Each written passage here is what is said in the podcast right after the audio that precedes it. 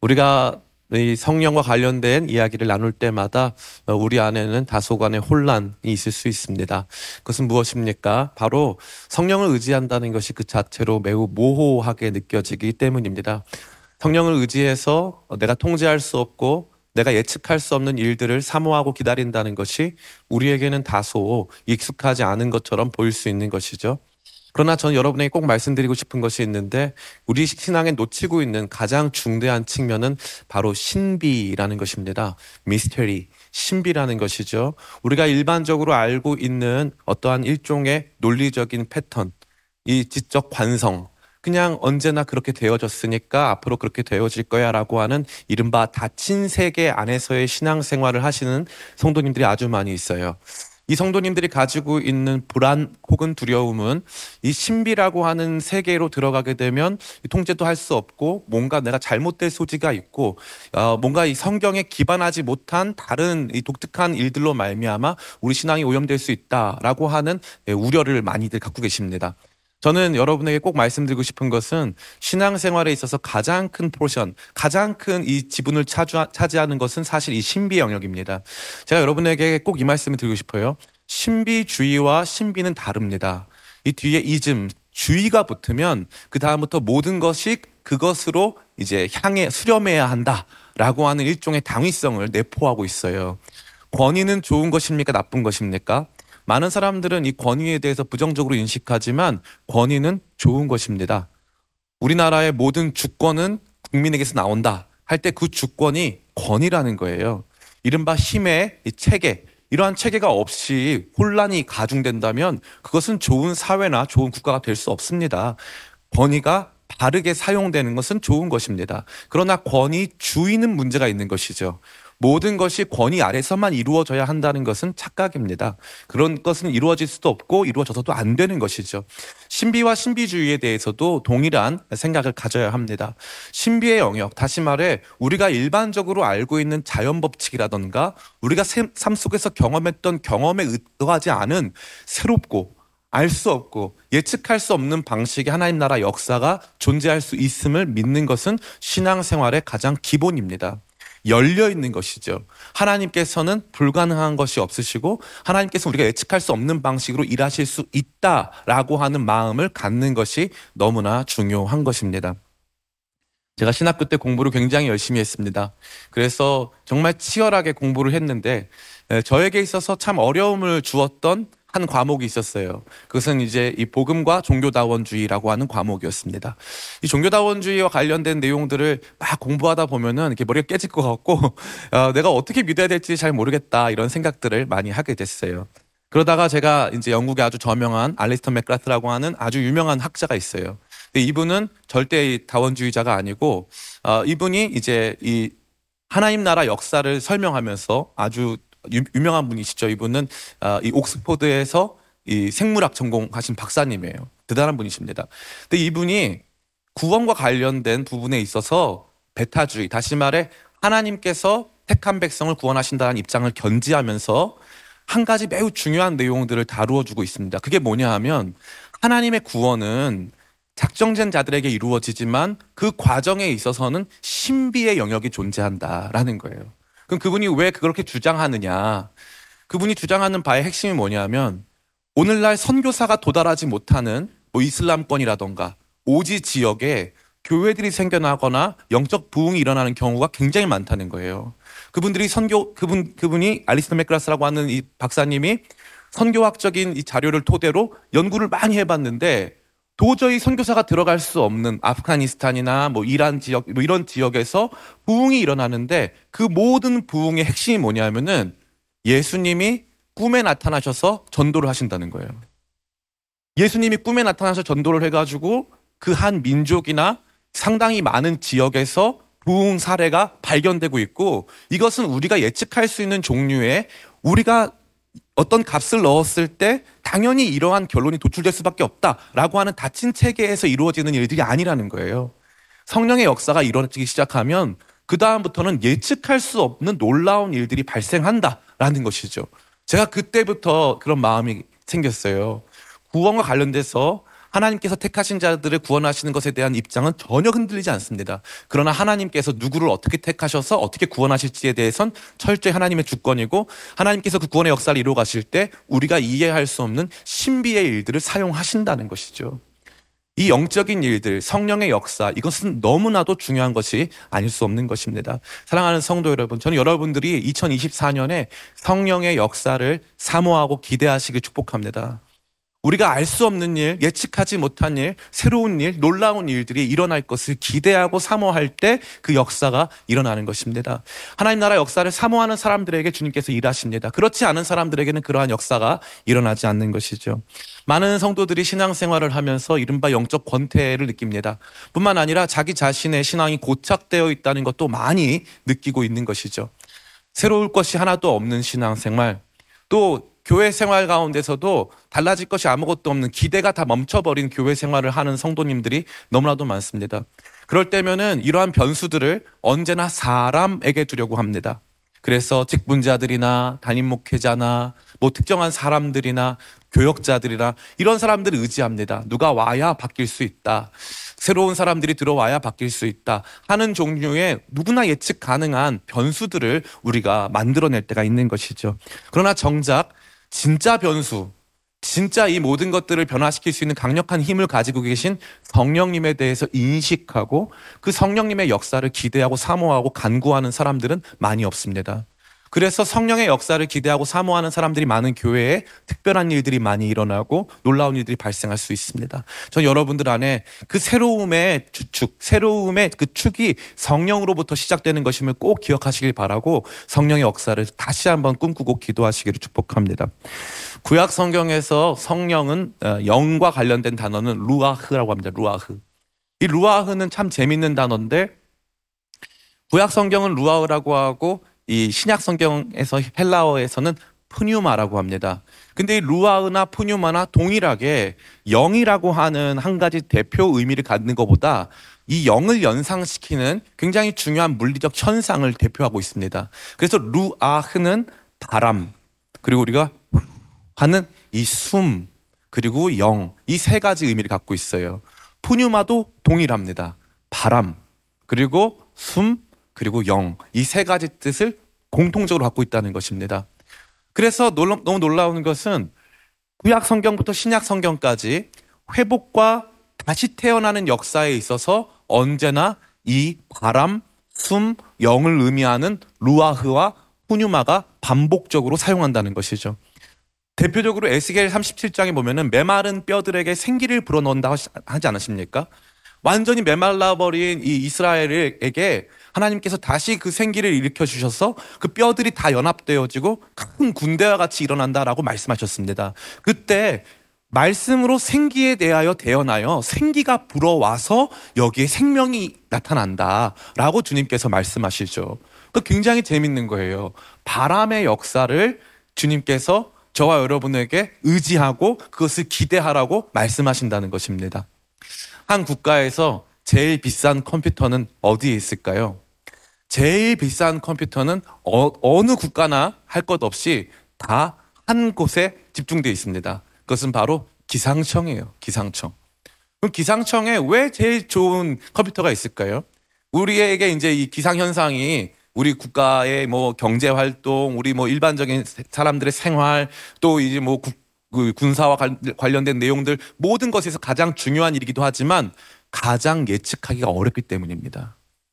그러면 기상 활동의 핵심은 무엇입니까? 바람의 변화입니다. 바람의 변화예요. 그래서 예수님께서 요한복음 3장에 보면은 바람이 임의로 불 때 우리가 어디서부터 와서 어디로 가는 것을 알 수 없다고 말씀하시죠. 참 재밌습니다. 바람이 불기 시작하면요. 굉장한 일들이 벌어집니다. 태풍도 마찬가지고 사이클론, 뭐 허리케인 모든 바람이 불면은 생각보다 굉장한 변화가 일어납니다. 기후가 바뀝니다. 사막에서 뜨거운 바람이 불면 생명이 다 사라져 버립니다. 참 신기한 일이 벌어지는 거죠. 이 자연 세계 안에서 이 세계를 주도하는 이 자연 세계의 물리적 질서 그거 역시 바람이고요. 영적 세계의 물리적 질서 역시 바람입니다. 그러니까 성령을 얼마만큼 의지하느냐가 너무나 너무나 중요한 것이죠. 제가 빈번하게 여러분에게 이 예화를 꼭 드리는데 이 예화가 너무 적실하기 때문입니다. 그것은 무엇입니까? 바로 수영을 잘하는 자와 못하는 자의 예, 예화예요. 어떤 분들은 수영을 곧잘 하시는 분들이 계시고 어떤 분들은 저는 물에 들어가면 죽습니다. 저는 맥주병입니다. 해가지고 뭐 물에 들어가면 너무 극도로 힘들어 하시는 분들이 있어요. 물에 들어가시는 걸 힘들어하고 수영을 못하는 분들의 중대한 특징이 뭔지 아세요? 모든 분들 공통적으로 수영 못하는 분들의 중대한 특징은 물을 믿지 않기 때문이에요. 물을 믿지 않아요. 물이 나를 띄워줄 걸 믿지 않습니다. 그래서 뭘 믿어요? 나를 믿어요. 그래서 물에 들어갈 때 어떻게 해요? 힘을 줘요. 그럼 어떻게 됩니까? 가라앉아요. 가라앉아요. 물을 믿고 숨을 훅 들이쉬면 우리가 풍선처럼 숨이 들어 있으니까 떠요. 이거는 기적이 아니에요. 이거는 아주 자연스러운 물리 법칙이에요. 물에 떠요. 공기 들어가면 물에 뜹니다. 그냥 몸을 맡기면 물에 뜰 수밖에 없어요. 그런데 많은 성도님들이 영적으로도 똑같아요.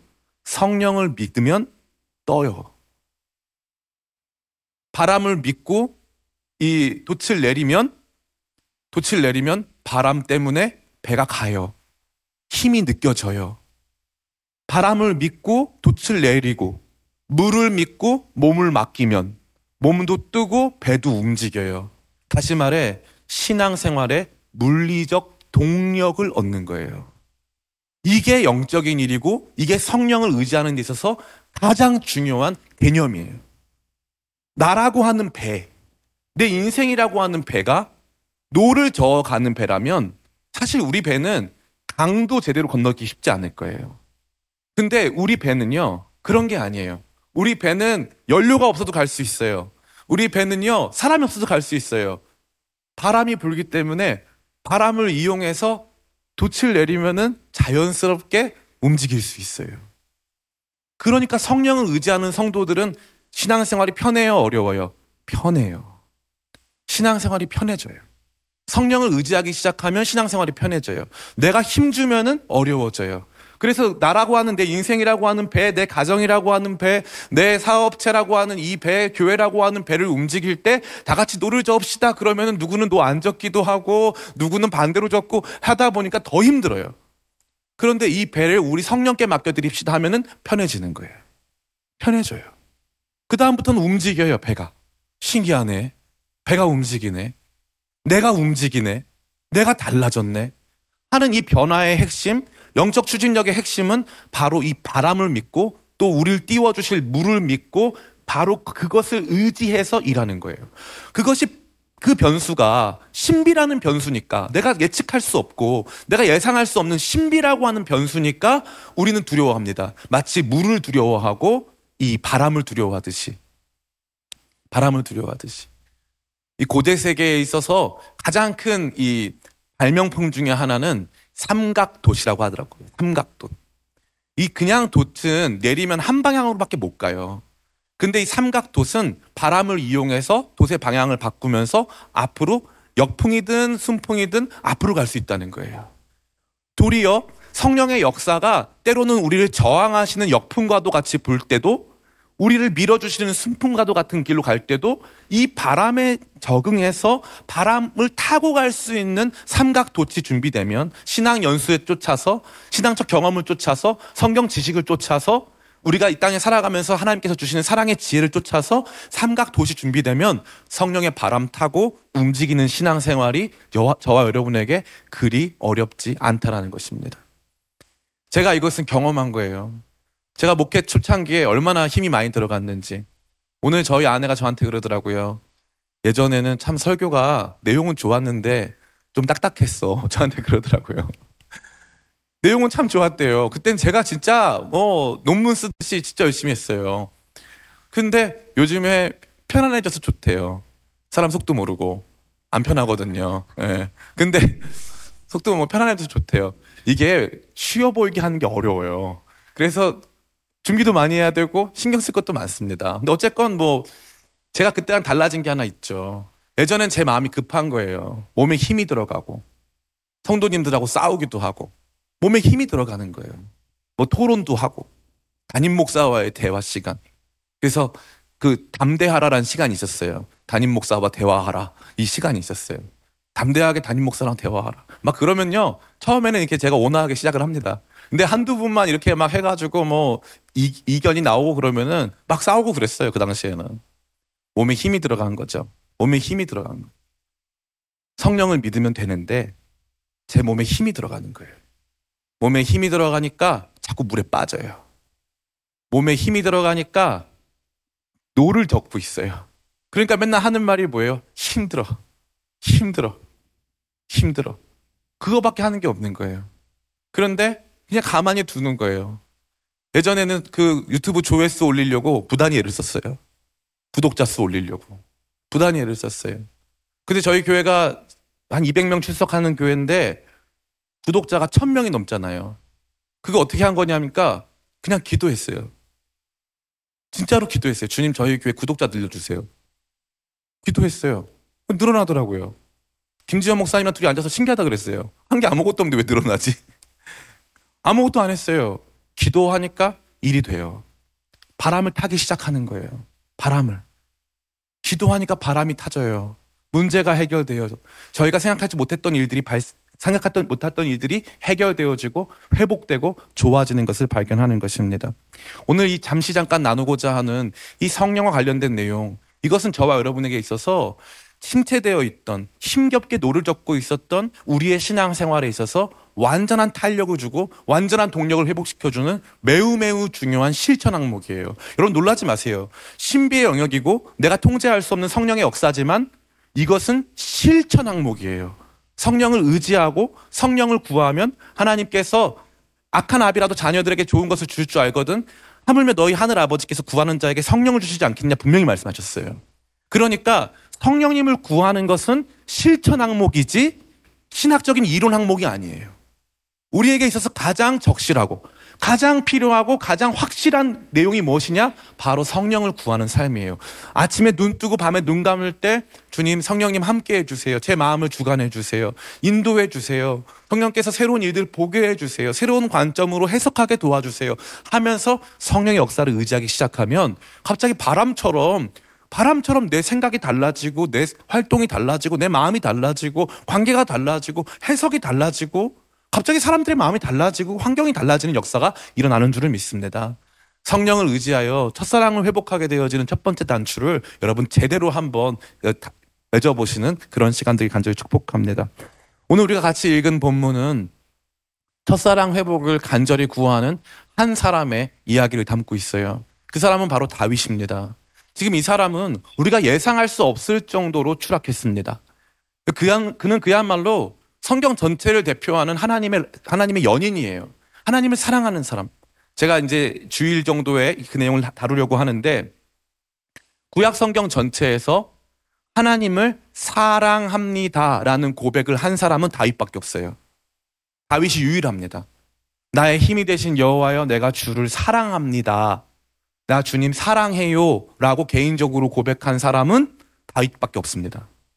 다윗은 아주 변칙적이고 매우 인격적이고 매우 문학적이며 동시에 아주 예술적인 감각을 가지고 있었던 사람이고 하나님께 나아갈 때 그분을 매우 인격적으로 모시면서 하나님을 향해 사랑한다고 고백한 사람이에요.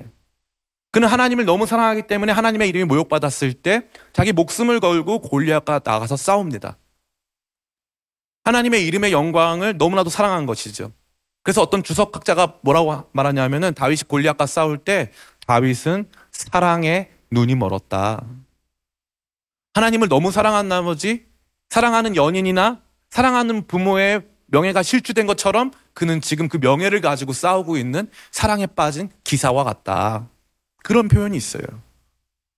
다윗이 골리앗을 싸워서 이긴 사람이고 골리앗 이긴 게 더 대단한 게 아니라 사울을 죽이지 않은 사람이라는 게더 대단하거든요. 하나님 사랑해서 두 거인이죠. 이 골리앗은 블레셋의 거인이고요. 이 사울은 이스라엘의 거인이에요. 이스라엘에서 키가 제일 큰 자라고 되어 있어요, 성경에. 이 두 거인을 상대하는데 그는 그 두 거인과 싸우면서 한 사람은 한 번 싸웠고 한 사람은 평생 싸웠는데 이 양측을 상대할 때 하나님 사랑해서 한쪽에서는 엄청난 싸움을 싸워야 됐고 한쪽에서 엄청난 내적 싸움을 싸워야 했어요. 다윗처럼 하나님을 사랑한 사람은 없어요. 그가 이제 헤브론에서의 7년간의 왕위를 마치고 예루살렘으로 올라가서 그야말로 통합 이스라엘의 왕이 되었을 때 이제 법궤가 예루살렘으로 올라옵니다. 그때 그는 그 법궤 앞에 서서 바지가 흘러내려가는 것도 알지 못하고 완전히 이 수치스러운 모습까지 보일 정도로 하나님을 기뻐 찬양한 사람이에요. 근데 그가 지금 어떻게 됐습니까? 그가 매우 비참해졌어요. 하나님을 사랑한다고 말하는 것이 그에게는 조금도 합당하지 않- 않는 것처럼 완전히 무너져 버렸어요. 그의 무너짐은 단순히 이 성적인 일탈에 있지 않았습니다. 그는 이 성적 일탈을 훔쳐요. 그러니까 성적 일탈 그 자체도 엄청난 범죄지만 그가 이 배경 뒤에서 보여주고 있는 것은 사실 교만이에요. 왜 그렇습니까? 내가 왕인데 창피하잖아요. 은밀하게 이러한 관계는 지속해 가면서 자기의 왕권과 왕으로서의 명예는 계속적으로 유지해야 하거든요. 나는 괜찮은 사람이고 좋은 사람이고 대외적으로 좋은 이미지를 가져야 되는 사람이거든요. 그렇게 해가지고 그가 가지고 있었던 그러한 자기의 이 교만과 자기 중심적 사고는 우리아를 불러들여서 충성스러운 우리아를 불러들여서 술을 먹이고 그로 아내와 동침하게 했는데 이 충성스러운 우리아는 너무나도 순수하게 집에 들어가지 않고 지금 하나님의 언약궤와 이스라엘의 군대가 나가 싸우고 있는데 내가 집에 들어가서 아내와 동침하는 것은 가당치 않습니다. 하고 그는 절대 순종하지 않았어요. 그러고 났을 때 우리아를 죽이라고 이스라엘 백성들이 그를 배신해서 그가 적군의 손에 죽이, 죽임당하도록 이 살인을 조장했죠. 그의 범죄는 매우 심각한 것이었습니다. 이것은 그가 얼마나 바닥으로 떨어졌는가를 보여줘요. 그는 이스라엘 민족을 위해서 자기 목숨도 걸 수 있는 사람이지만 이제 자기 욕망과 교만한 자기의 태도를 위해서 가장 충성스러운 주- 부하를 죽음으로 내모는 그야말로 패역한 분주의 모습을 하고 있습니다. 그에게 나단 선지자가 찾아왔어요. 나단 선지자가 와서 한 가지 예화를 들어줍니다. 어떤 한 부유한 사람이 집에 손님이 왔을 때 자기 집에 있었던 양으로 손님을 대접한 것이 아니라 한 가난한 가정에서 어릴 때부터 키워서 자기 딸처럼 키웠던 정말 반려동물이었던 양을 그 양을 잡아서 죽여서 손님에게 음식으로 주었다. 다윗이 뭐라고 한 줄 아십니까? 그는 죽을 자라라고 말했어요. 그는 죽을 자라. 그런 행위는 죽을 자라. 나단 선지자가 뭐라고 합니까? 그게 바로 당신입니다. 그게 당신입니다. 그러니까 다윗이 다윗과 사울의 차이점이 바로 거기에 있어요. 당신이 하나님이 당신을 이 양 키우는 목장에서 이끌어내셔서 이스라엘 군주가 되게 하셨고 모든 걸 다 주셨음에도 불구하고 우리 아는 아내가 아내가 한 사람밖에 없는데 그 아내 한 사람을 데려다가 당신의 부인으로 삼지 않았습니까? 그리고 나서 이 사람 죽이지 않았습니까? 그러니까 다윗이 첫 마디가 뭐냐면 내가 여호와께 범죄하였노라. 내가 여호와께 범죄하였노라. 다윗의 아름다움은 거기에 있어요. 영적 회복 탄력성이죠. 마음이 범죄했다고 하면은 마음 안에 떨림이 있고 말씀이 들어오면 울림이 있어서 회개할 수 있는 사람. 그런 성도님들 다 되시기 축복합니다. 회개의 메시지가 울려 퍼져도 아 목사님이 저 나들으라고 하는 건데 그렇게 마음 먹으면은 건강해질 확률이 없어요. 목사님이 여러분 들으라고 하는 게 아니라 하나님이 여러분 듣, 게 하신 거라고 생각하시고 받아들일 때 은혜가 될 줄 믿습니다. 다윗이 그러한 태도로 나아갔는데 이제 다윗이 주님 앞에 회개해요. 주님 나를 불쌍히 여겨달라고 회개하면서 내 죄를 우슬초로 씻어주시고 정결케 해달라고 막 기도를 합니다. 그리고 나서 자신의 죄가 얼마나 큰지 자신이 얼마만큼 큰 죄악을 저질렀는데 하나님의 은혜가 얼마나 필요한지를 고백한 다음에 다윗이 이제 적극적으로 다시 제 믿음과 하나님을 향한 사랑을 회복하고 싶어요. 그래서 이거 주세요라고 요청하고 있는 것이 바로 오늘 저와 여러분이 읽었던 바로 이 말씀입니다. 이 말씀의 중대한 특징은 무엇입니까? 구약 성경에 등장하는 영이라고 하는 표현, 루아흐라는 표현이 있는데 이 루아흐라고 하는 표현이 가장 많이 집중된 장이 바로 51편이고 그 중에서도 이 세 구절 안에 하나씩 루아흐가 들어가 있어요. 10절 말씀이죠. 제가 읽어드리겠습니다. 하나님이여 내 속에 정한 마음을 창조하시고 내 안에 정직한 영을 새롭게 하소서. 그죠? 첫 번째 루하의예요. 정직한 영. 두 번째는 무엇입니까? 나를 주 앞에서 쫓아내지 마시며 주의 성령을 내게 거두지 마소서. 거룩한 영, 성령을 말하고 있습니다. 세 번째는 무엇입니까? 주의 구원의 즐거움을 내게 회복시켜 주시고 자원하는 심령을 주사 나를 붙드소서. 이것도 심령이라고 번역되어 있지만 구약 성경 히브리어에는 정확하게 자원하는 영이라고 되어 있습니다. 그 다윗은요, 지금 이 회개하는 과정에서 첫사랑, 처음 주님을 사랑했던 자신의 순수했던 신앙을 회복하기 위하여 하나님께 성령을 구하는데 이 성령의 세 가지 차원을 구하고 있는 거예요. 그래서 이 성령의 세 가지 차원이 어떠한 것인가? 성령께서 오셔서 어떤 역사를 이루시길래 다윗은 그것을 의지해서 성령님을 그냥 구, 그냥 성령으로 칭하는 것이 아니라 정직한 영, 거룩한 영, 자원하는 영으로 고백하고 있는가? 우리가 이 부분들 생각해 보면서 성령님을 구하고 그 성령님을 진짜 체험하면서 첫사랑을 회복하게 되시기를 축복합니다.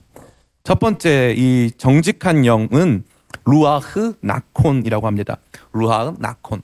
이 루아흐 나콘 할 때 이 콘은요. 콘 혹은 콘인데 이거는 일어서다라는 뜻이에요. 그래서 여기에 보면은 정직한 영으로 되어 있는데 이 사실 upright라고 하는데 정직한 영이라기보다는 이게 똑바른 영, 견고한 영으로 변혹하는 것이 더 올바릅니다. 정직은 마치 거짓말하지 않는 듯한 느낌이잖아요. 그 원래 영어 성경에도 그렇고 우리 한국어 성경에도 여기 보면은 이 주가 달려가지고 주가 정직한 옆에 주가 견고한이라고 되어 있어요. 견고한이라. 이것은 무엇입니까? 우리를 일으켜 세운다는 거예요. 견고한 영은 일으켜 세우는 영. 무너져 있던 우리의 심령, 낙담했던 우리 심령, 영적 무기력에 빠져 있던 우리를 일으켜 세우시는 그래서 굳건하게 딱 뿌리박고 다시 한번 일어날 수 있도록 하시는 힘의 영을 의미하는 것입니다. 왜 그렇게 낙담하고 있느냐? 왜 안 될 거라고 생각하냐? 왜 부정적인 마음이 가득하냐? 왜 우울하냐? 오늘날 우리 많은 성도님들이 우울증 또 공황장애 같은 것들을 호소하지 않습니까? 이게 약으로도 고칠 수 있고 뭐 다양한 방식이 있겠지만 저는 성령의 역사가 이것을 해결할 수 있는 가장 빠른 길임을 확신합니다. 저는 여러분들 가운데 이 우울과 낙담을 이겨내시기를 축복해요. 저는 제가 눈이 말씀드리지만 INFP 가장 이 우울하고 가장 이렇게 뭔가 사람이 이렇게 처질 때가 많고 뭐 이렇게 그런 타입입니다.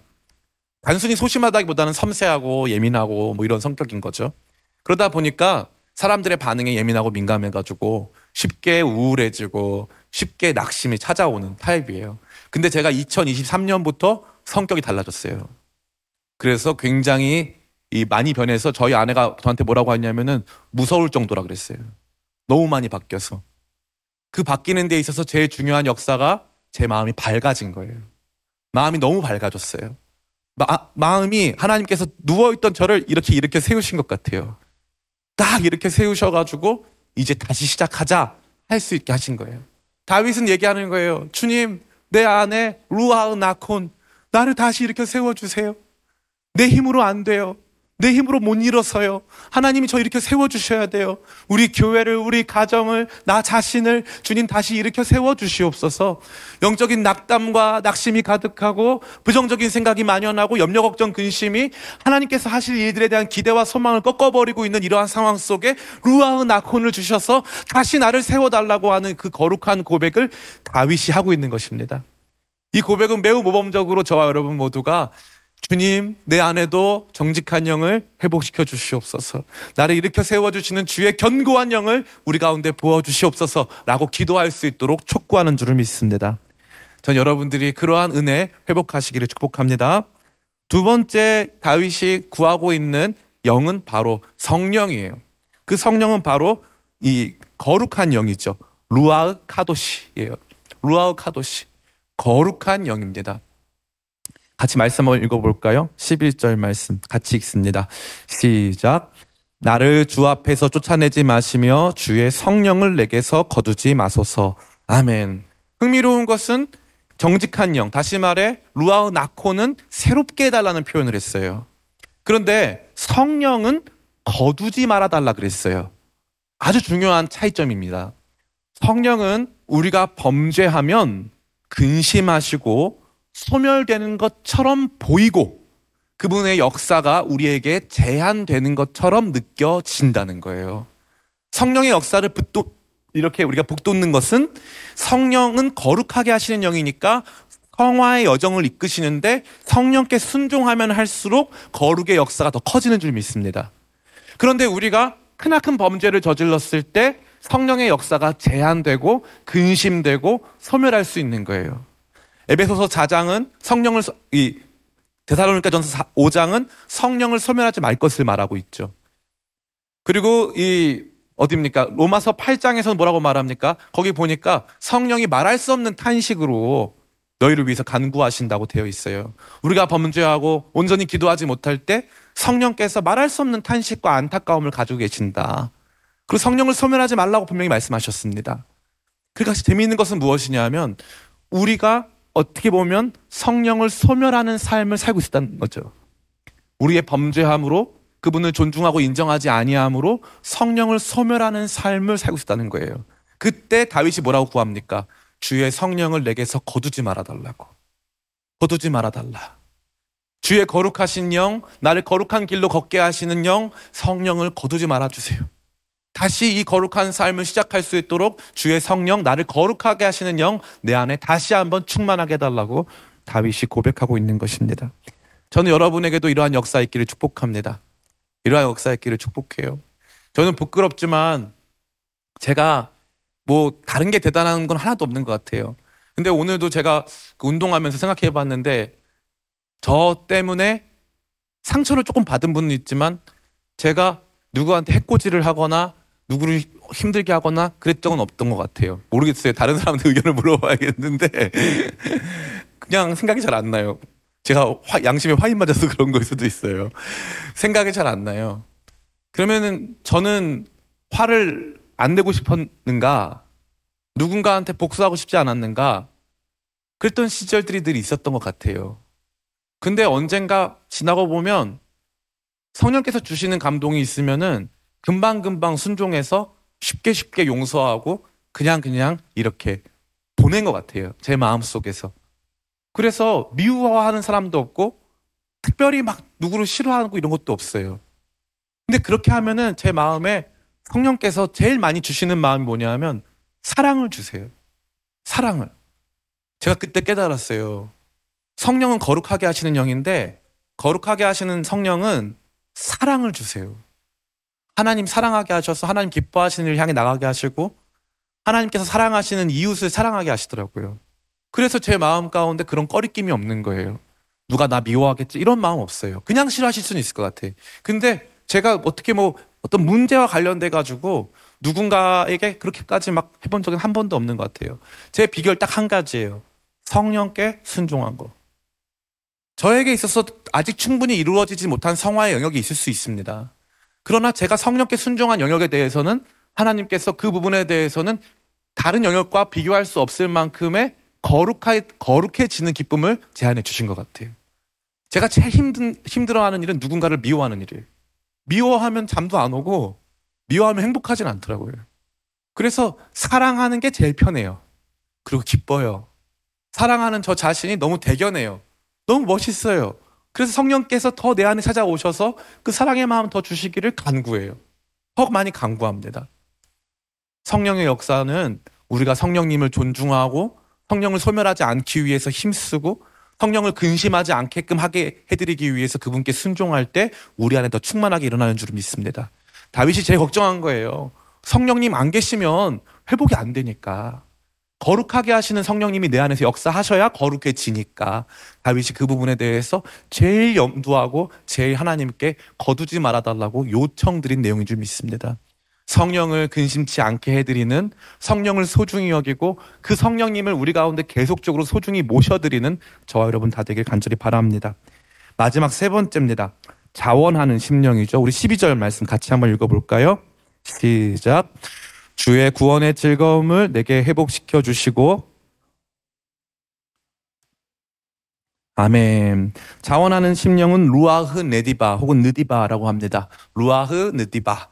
루아흐 느디바는 무슨 뜻이냐면은 이 성경에 보니까 자원하는 제사가 있어요. 그건 뭐냐면은 죄와 관련된 제사가 아니고 의무 사항이 아닌데 하나님께 감사하는 마음으로 자발적으로 드리는 거예요. 그래서 이 느디바, 네디바 이 말은 곧 자원하는 거예요. 기쁨으로 하는 거예요. 기쁨으로. 이것은 어떤 것입니까? 앞서 우리가 말씀드린 것처럼 성령의 첫 번째 역사는 우리를 굳건하게 세워준다고 했죠. 사탄은 우리를 흔들고 무너뜨립니다. 그러나 성령께서는 우리를 세워주세요. 굳건히 뿌리 받고 믿음 위에 뿌리 뿌리 받고 괜찮아. 하나님께서 너의 죄를 씻으실 것이고 너와 계속 계속 함께 하실 거야. 라고 우리를 세워주시죠. 성령은 우리를 거룩하게 하시죠. 그리고 나서 자원하는 심령은 무엇입니까? 우리로 하여금 주님의 일을 하게 하는 거예요. 나서서 주님의 일을 하게 하는 거예요. 주님의 역사에 동참하게 하는 것입니다. 그저 수동적으로 뒤에 앉아서 거룩해지고 견고해지는 걸 넘어서 견고해진 나의 삶, 거룩으로 나아가는 나의 삶, 주께서 이끄시는 방향 아래서 나도 적극적으로 그것에 참여해서 하나님 나라 일에 동역하는 동역자로 살겠다라고 하는 결단인 줄을 믿습니다. 그래서 이 자원하는 심령은 뭐와 결부되어 있습니까? 12절은 말씀 한번 띄워주시겠어요? 자원하는 심령은 구원의 즐거움과 결부되어 있어요. 그죠? 주의 구원의 즐거움을 내게 회복시켜 주시고 자원하는 심령을 주사라고 되어 있죠. 그러니까 신앙생활에 기쁨이 넘치는 거예요. 기쁨이 넘쳐요. 막 재밌게 하고 싶고 진짜로 주님 나라 위해서 뭔가 섬기고 싶고 막 감동이 되는 거예요.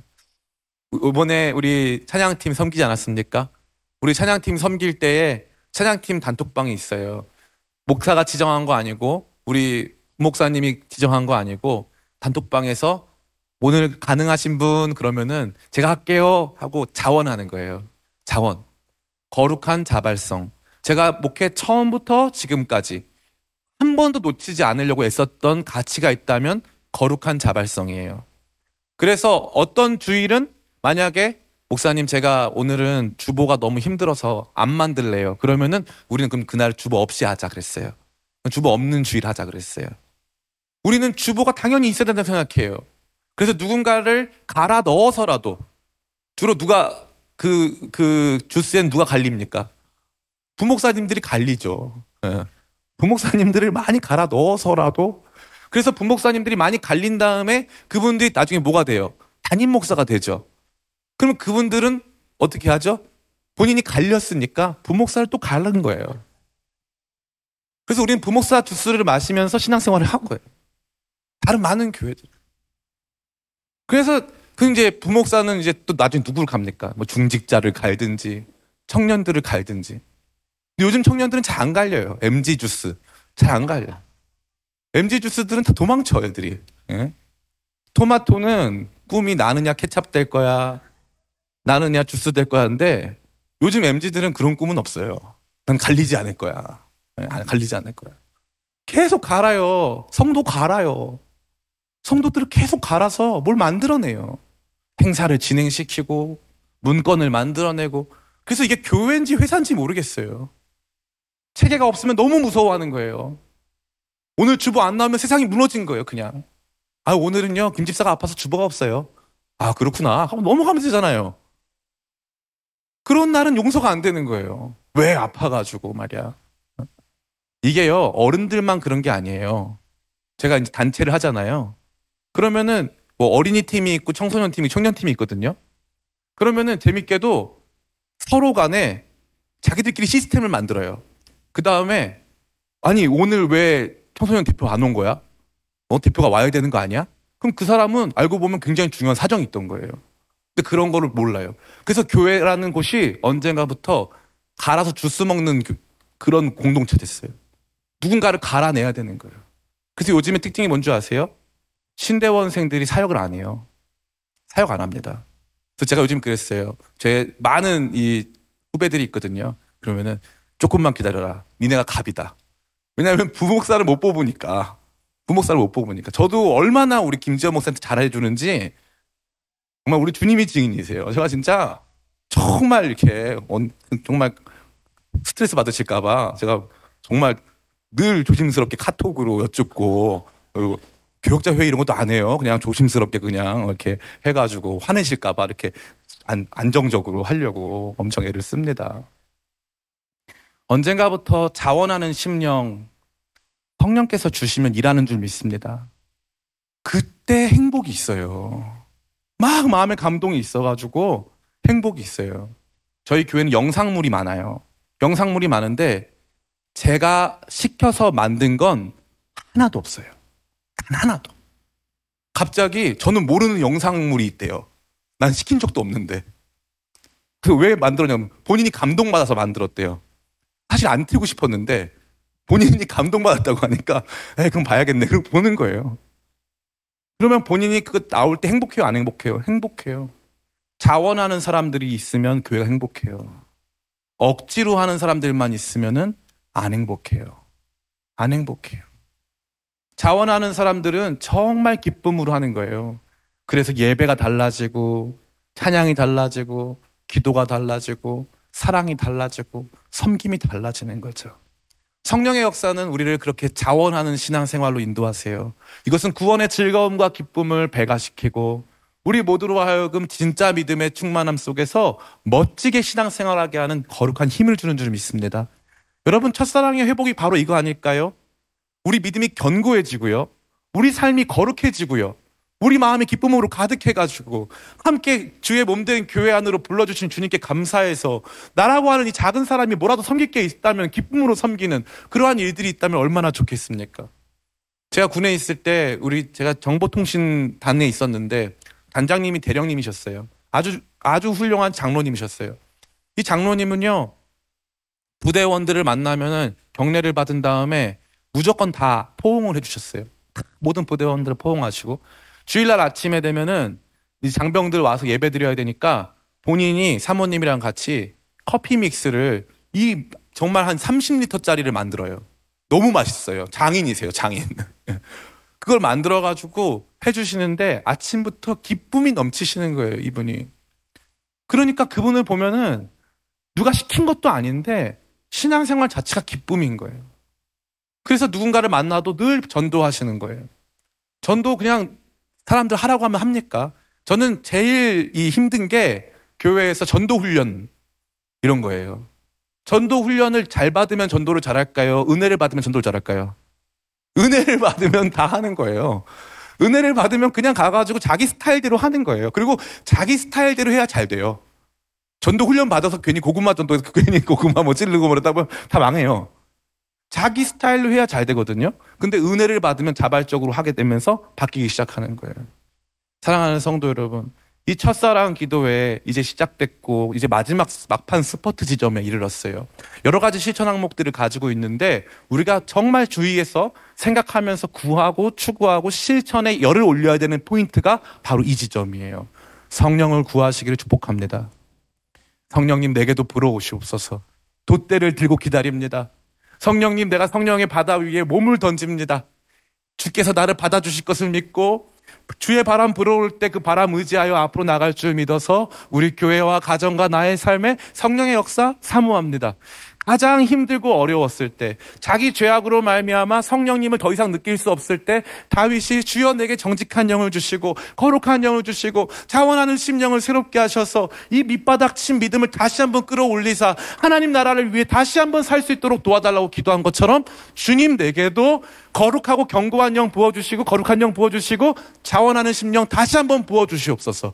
목사의 말씀으로 안 됩니다. 그냥 뭐 이 교회 시스템으로 안 돼요. 이건 우리가 기도하고 구하고 진짜 믿고 바랄 때 성령께서 역사하실 줄을 믿습니다. 올 한 해 정말 이 성령의 역사하심을 강력하게 의지하시길 축복해요. 말씀 마칩니다. 우리가 착각하는 게 있는데 내 마음 내 마음대로 됩니까 안 됩니까? 안 돼요. 내 마음은 내 게 아니에요. 내 마음은 내게 아닙니다. 이 좀 어려운 말로 그 프로이드가 발견한 게 뭡니까? 인간은 의식의 세계보다 무의식의 세계가 더 크다는 거예요. 무의식의 세계가 사실 의식의 세계를 주관하고 있다는 거죠. 그게 뭐 옳든지 그르든지 그 전까지는 알 수 없었던 생각들이 우리 가운데 관점들이 들어온 겁니다. 영적인 부분에 있어서도 똑같아요. 우리가 의식하는 수준, 닫힌 체계, 우리가 알고 있던, 우리가 행했던 신앙적인 경험이나 패턴들을 넘어선 알 수 없는 신비의 영역, 영적 영역이 존재함을 믿고 2024년 성령님이 나를 주관하셔서 내 마음도 움직이시고 내 삶도 움직이시게 해서 첫사랑을 완전히 회복하게 되어지는 그 귀한 한 해로 선포하는 저와 여러분 다 되시기를 예수님의 이름으로 축원합니다.